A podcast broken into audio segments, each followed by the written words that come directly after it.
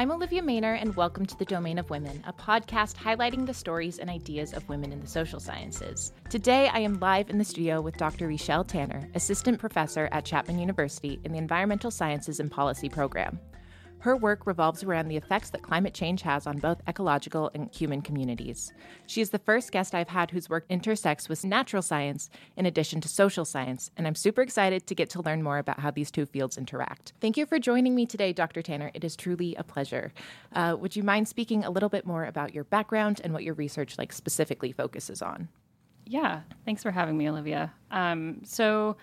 I'm I'm trained as a natural scientist. I, social science is a fairly new thing for me um, in the last, you know, five, ten years. But I like to say that in my lab, we do research that's uh, science in service of society. Mm-hmm. And so what that means is basically any way that we can improve the lives of both humans and animals and plants, um, so ecosystems and human communities that live near the coast.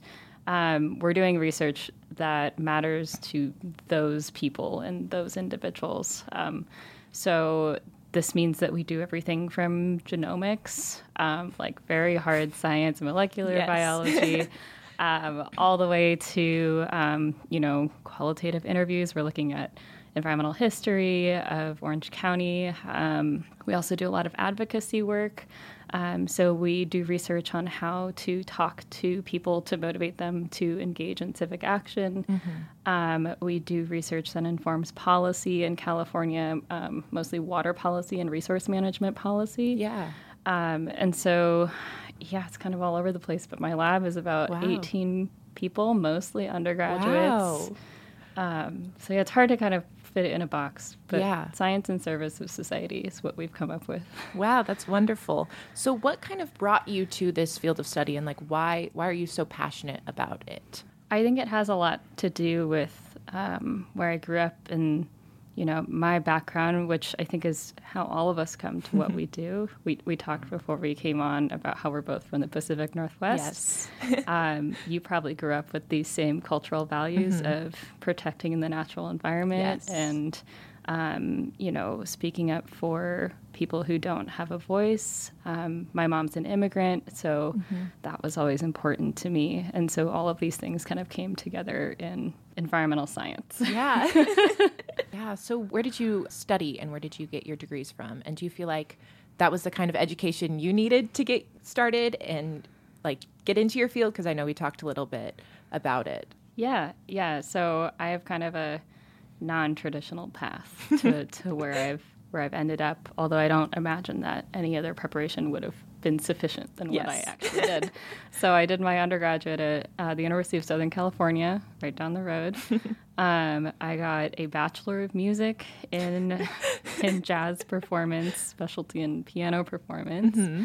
Um, and I have a Bachelor of Science in Environmental Studies, which is the humanities Uh, yeah. flavor of this degree.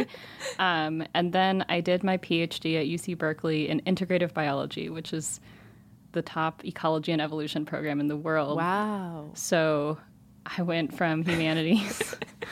Obviously, I took some biology yeah, classes. Yeah, yeah. um, but then I went and got that hard science background because I kind of had the forethought as a seventeen-year-old applying to college that I really wanted to be in science, um, but I didn't want to do it without some knowledge of the, the people part of it, mm-hmm. um, what science can impact, what kind of policies and social structures um, the natural sciences could impact. And then I went and specialized during my PhD. And then we have a series of like educational positions after PhD. Most people don't know about this, but really? Yeah, so before you become a professor, especially in the natural sciences, mm-hmm. not normally in the social sciences, but you have to be like a professor in training, kind of. Okay. It's called a postdoctoral position, mm-hmm. like postdoctoral degree, right? You have a PhD, yet you're still somehow... Yeah, not like, quite there. Yeah. Whoever came up with this was brilliant yeah. because the university really benefits from that. But I did two postdoctoral positions. Wow. Um, so I did one in bioinformatics, which is just as scary as it sounds. um, and then I did one, um, and that was at Washington State University. And then mm-hmm. I came back to California, thank God, and I was at U C Davis, okay. um, working in the California Delta, which, you know, the capital is right there. It's working right at the nexus of management, policy, and science, and kind of really shaped what my research group at Chapman is all about mm-hmm. while I was doing that. Yeah, that's yeah. wonderful. So you've talked a lot about, like, kind of your path to getting there. So how has, like, your approach to your work um, or things that you're interested in has changed since you've become a professor here at Chapman? I have always been that stubborn kid who knows exactly what they wanted to do. I mean, I, my approach has definitely changed in that I think I've become more understanding of different perspectives as I've grown older, which I think everyone yeah, goes through that. For sure. And so I think... I mean, this was always, it's not that there was a big shift when I got to Chapman, but more and more I'm being vocal about not wanting to do research unless someone asks for it, and that someone mm-hmm. better be someone who doesn't already have a voice in policy. Yeah. Um, so I think coming to Chapman and really just be- becoming a professor gave me the freedom to say, no, I'm not interested in... Um, furthering a narrative that already exists. Yes. Um, I want to do something that matters and mm-hmm. that the students find interesting and that we can actually contribute to society. So I think becoming a professor gives you the freedom to to make those choices. Yeah. Yeah. That's wonderful. I'm glad that you're talking about, like, advocating for those who don't necessarily have the platform. Um, so that being said, when it comes to being a professor, what do you learn from your students? What are what are you taking away from them? I mean, I think this atti- this attitude is something that I've taken from them. My sister just graduated from college, and Aww. so um, I, I'm younger than the normal professor, and so I always joke about how, like, I know you guys are Gen Z, but I'm I am so close to being Gen Z. I don't really feel like a millennial, but this this idea of, like, not going with the status quo is something that Gen Z does really well. Yeah. Um, and I think it's having that many people in my research group that are just willing, like, that's that's the norm for them. Mm-hmm. I think it makes this kind of research a lot easier. Yeah, for sure. Um, I think it's also been a tough time to be a professor because you're seeing students that are struggling with things that students in the past haven't struggled with just because of the pandemic. Mm-hmm. Um, so that's been a huge learning experience for me in, like, varying the types of, like, how I teach classes and all of that. Yeah. No, it's definitely changed, like, a lot. Mm-hmm. Um, I mean, like, last year, it was, like, it's kind of normal, but it's still not normal. And then the year before, of course, it was, like, we were deep into COVID and online learning. Did you have to teach online? Um, when did you start? So I did teach. Uh, well, I taught in graduate school, and I okay. taught as a postdoc. Yeah. Um, so... I was teaching in twenty twenty, mm-hmm. and I was teaching the only hybrid class that existed oh. at U C Davis. So we were doing research in the lab, and it was basically this, like, huge need that I saw in the students that the professors were unwilling to offer oh. um, because they needed research experience to get yeah. on the job market. And the professors were like, no, I don't really want to do that oh, gosh. because it's not safe, right? Yeah, and I sure. was like, well, I already have students in the lab, like, we can manage a few more. We worked on safety protocols and yeah. all of that. So I, I did teach online a little bit, but yeah. also it was, it was also the only class that was not wow. fully online during that period. So wow, yeah, yeah. and that's that was definitely such a weird time. Like yeah, yeah, just trying to learn in that kind of environment was definitely challenging. I'm sure. Yeah. Yeah. Um. So you kind of, like, alluded to it, but, like, what kind of jobs other than, like, being a professor are there in your field? Environmental science is a field where you can do anything. Yeah. Um, so even though I'm, like, a tried and true academic, I've always been on this path to being a professor. I also worked at a nonprofit oh. um, while I was in grad school, and as a postdoc, I was the science director at a social science nonprofit that provided communication solutions to zoos and aquariums. Yeah. Um, so you can work in the nonprofit sector. There's this, like, ambiguous area of environmental consulting that everyone's always like, what is that? Yeah, what, what is consulting? What is it? It's everything and nothing at the same time. Wow. So, like, if you are interested in field biology, like, you want to be outside all the time, there are consulting firms that do that. One hmm. of my good friends um, runs a consulting firm, and all they do is go diving. Wow. They like take on all the projects to set up stuff underwater. Wow. That's consulting. But you can also do like, um, you know, water policy consulting and make sure, and sustainability consulting and make sure companies are up to par on making the standards. Like it's, yeah, it's everything. You can find wow. a consulting job in anything. That's very nice, actually. Like there's something for everyone, truly. Yeah. Um, yeah. I always tell the students like, this is truly a major that can take you wherever you want. That's why you're taking all these classes in all the different colleges, right? Yeah, that's great. Um, so a big part of this podcast is, of course, talking to women about mm-hmm. their experiences in their fields. So how do you think your experience as a woman has shaped uh, your experience in your field, especially still as like a younger woman? Mm-hmm. Yeah, I mean, uh, so coming from coming from music, I think was... This is nothing compared yeah. to what it was like in the music industry. Um, biases are obviously still there. Um, and I think it's really, I've taken on my responsibility to help the woman and people of color and non-binary people in my lab mm-hmm. understand that this is not going to be an easy journey. Yeah. And it's not their fault, yeah. right? It's really not. So I think... Personally, yeah, there have been challenges, but I'm also like, you can't tell that my that I have an immigrant background, mm-hmm. um, and I've been afforded the social tools to work in academia without anyone really truly discriminating in huge ways against mm-hmm. me, right? And so for me, I've taken that as an opportunity to infiltrate these spaces yeah. that people like me can't. So, mm-hmm.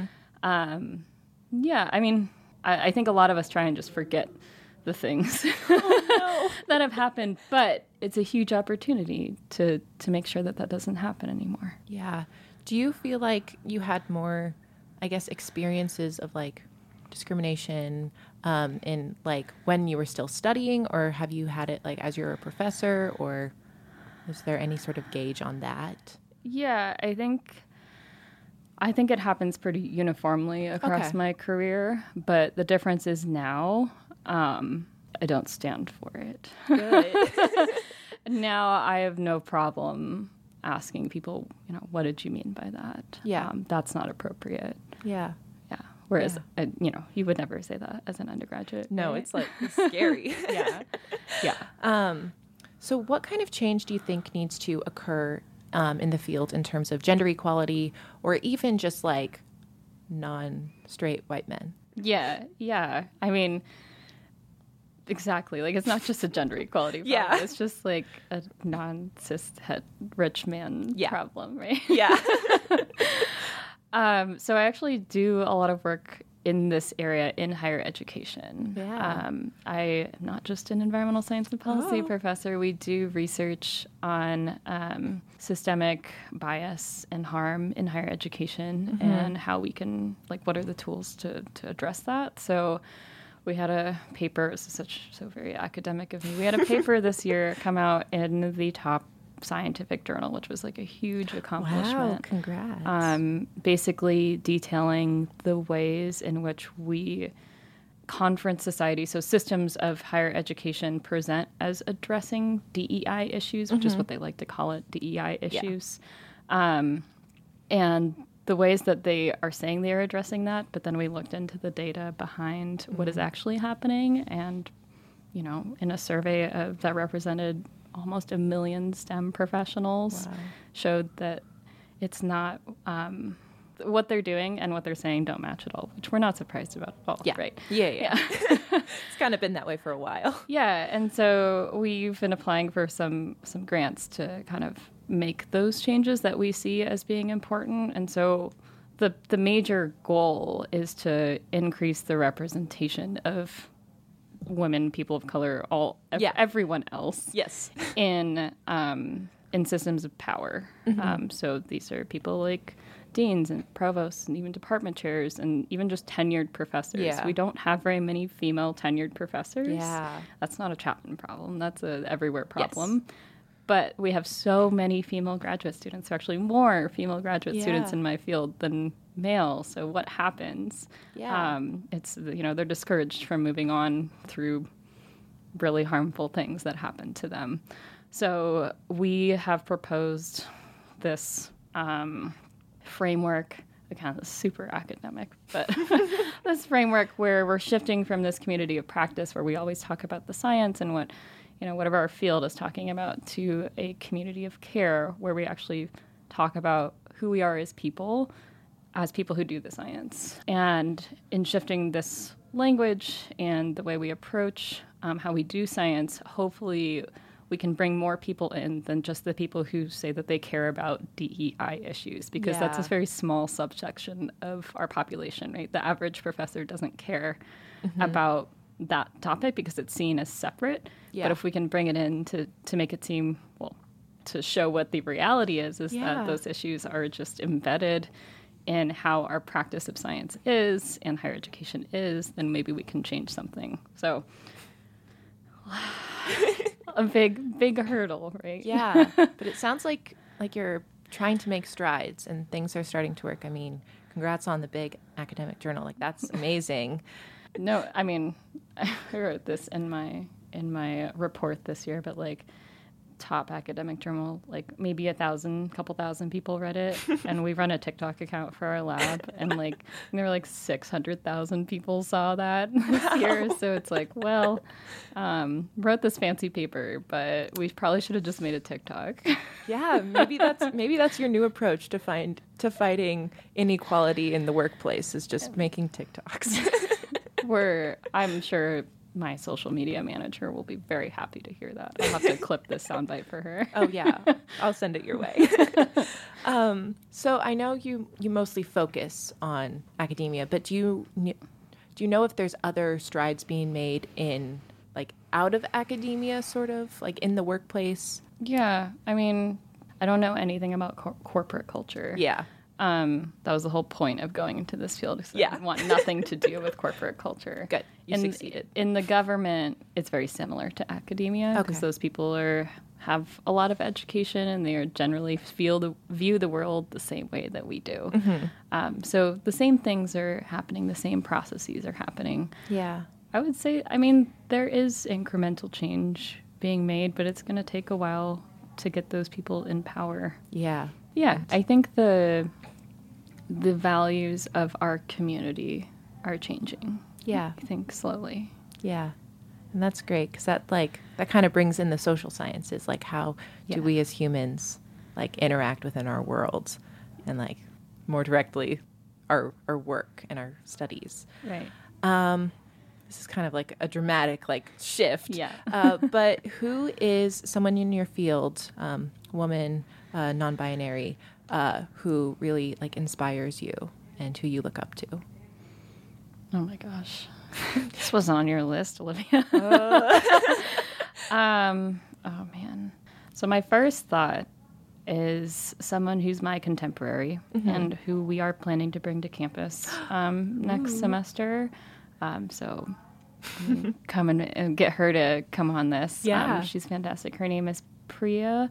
Um, she is a P H D candidate at U C Davis, but she's so much more than just a student. Mm-hmm. She's a writer for Forbes. Wow. Um, she has done a lot in terms of advocacy, both in higher education, but also in ocean science. We're wow. very similar. Um, but she's not afraid to say what's on her mind and call people out, which I really That's amazing. Um, love about her. Mm-hmm. Um, and we've known each other since we were young, not Aww. I mean, not young children, yeah. but young academics, right? Aww. Like over ten years ago. Wow, that's um, exciting. But in terms of the older generation, it is it's it's hard. This is this is like an exercise that we all go through often, and it's like, well, who even is out there doing this work? Yeah, um, I think a lot of the older generation in environmental science, ocean science, um, they've had to struggle through a lot. And so there are things that we can criticize them for now, but it's like, well, it's because they were in this um, mm-hmm. generation where even the most basic things were really difficult for them. Yeah.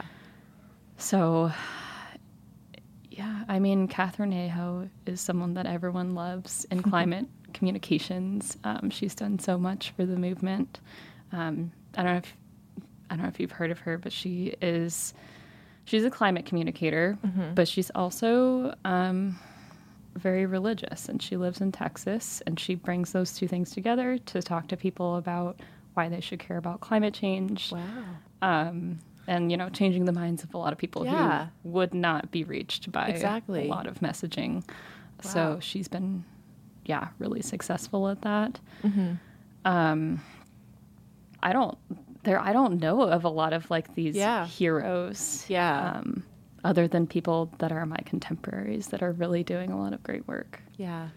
But also, I guess it's like important that your contemporaries are doing the work because it's such a rapidly changing field. I mean, yeah. um, from my understanding, at least, and yeah. the field itself versus like how the media perceives the field and like the general public, it's so variable. Yeah, um, and it's always changing. Yeah, so. Environmental science is new. It's new, yeah. Yeah, I mean, I was when I got the degree in environmental studies, it was still, you know, within five years of like it being created, right? And Chapman mm-hmm. created theirs around the same time too, which was wow. You know, it, for for the whole nation, it was early, mm-hmm. and so it's only now that like it's becoming a field that is recognized. Yeah. Yeah. Yeah. Do you think it's continuing to grow? Like, do you think it'll be even bigger than it already is? Yeah. We're seeing exponential growth in enrollments and in jobs. Um, yeah. I mean, it's kind of the field with the, the biggest job security because you can just jump to something a little bit different. That's so true. Yeah. That's great. Um, what advice would you give to a young person that is interested in what you do? I think the environmental science and policy and studies aspect, um, being open to learning about how you see the world is super important. I think all of us have changed throughout our careers and what we see as this field being and what its priorities are. Mm-hmm. Um, seeking out those learning opportunities always is so important. Um, and making connections with people across the field is also important, right? Like yeah. I talk I am friends with or I talk to a lot of people who don't really do what I do, but you know, five years down the road I'm sure there'll be something that I'm like, oh, mm-hmm. I'd really love to get into that. I should yeah. talk to that person. But just general advice for like any field. Yeah. Right? Um, in terms of being a professor, I tell all of my students not to do it. It's good uh, advice. It's it's not for everyone. It is it's something that a very small percentage of the population really enjoys doing mm-hmm. and can do. It's not the job market for being a professor is intensely competitive, especially in this field. Yeah. Um, and it it puts a lot of people through a lot of turmoil that like they don't have to be going through. Like you yeah. can find a job somewhere else. It's not it's not like it pays well. It's not like it you know, you spend a lot of time here. I'm always yeah. here. Like it's not that I, I do it because I really love it. Yeah. Um, it's not a career that you seek out for the fame or the fortune, that's for sure. I don't know, your TikTok says otherwise. yeah, well, I, I don't run that thing. Oh, okay. So. Darn. All, all the students run it. I make one, like, every so often, mm. and then I go and message them on Slack, and I'm like, did I do that trend correctly? But, um, yeah, I think the, the broad advice that I give to everyone in my lab, because basically no one in my lab is a white man, yeah, um, is like being aware of those biases and how you can overcome them and mm-hmm. like n- know personally, like not take them personally. Yeah, yeah. There's a lot of, awesome. There's a lot of tears. So, you personally, where do you foresee yourself going? Because you have so many different interests. Do you, yeah. do you have a specific path that you want to head down, or do you want to try more new things? What What do you kind of see for yourself?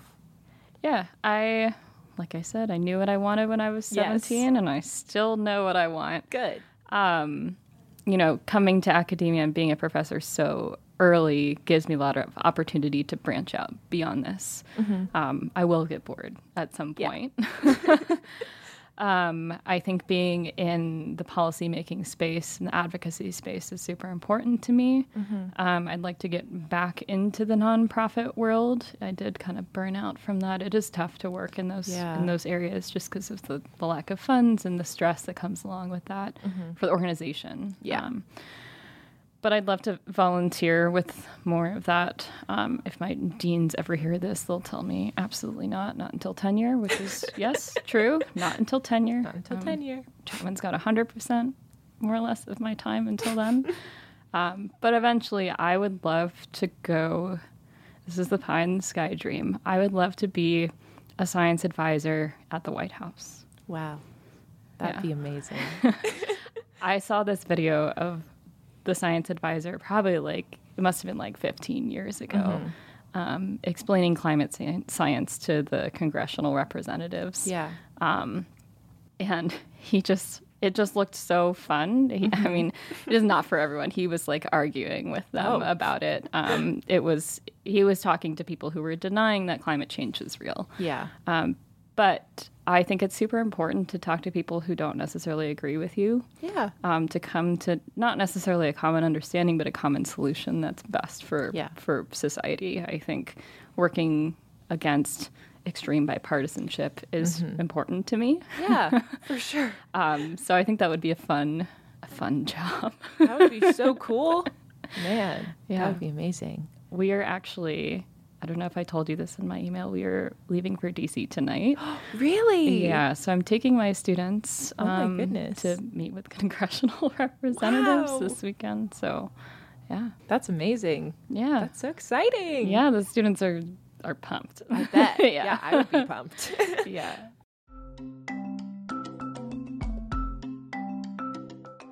Well, that is going to be all for this episode. Yeah. I hope you found my conversation with Doctor Richelle Tanner to be insightful and fascinating. And a big thank you to Doctor Tanner for sitting down to chat with me about your work and your experiences. There will be links to Doctor Tanner's work in the show notes below, so you can check her work out. Uh, you can find me on Instagram at The Domain of Women or on Twitter at Olivia N. Maynard for podcast updates and other upcoming projects. Thank you so much for listening, and I hope to see you back next time. Bye.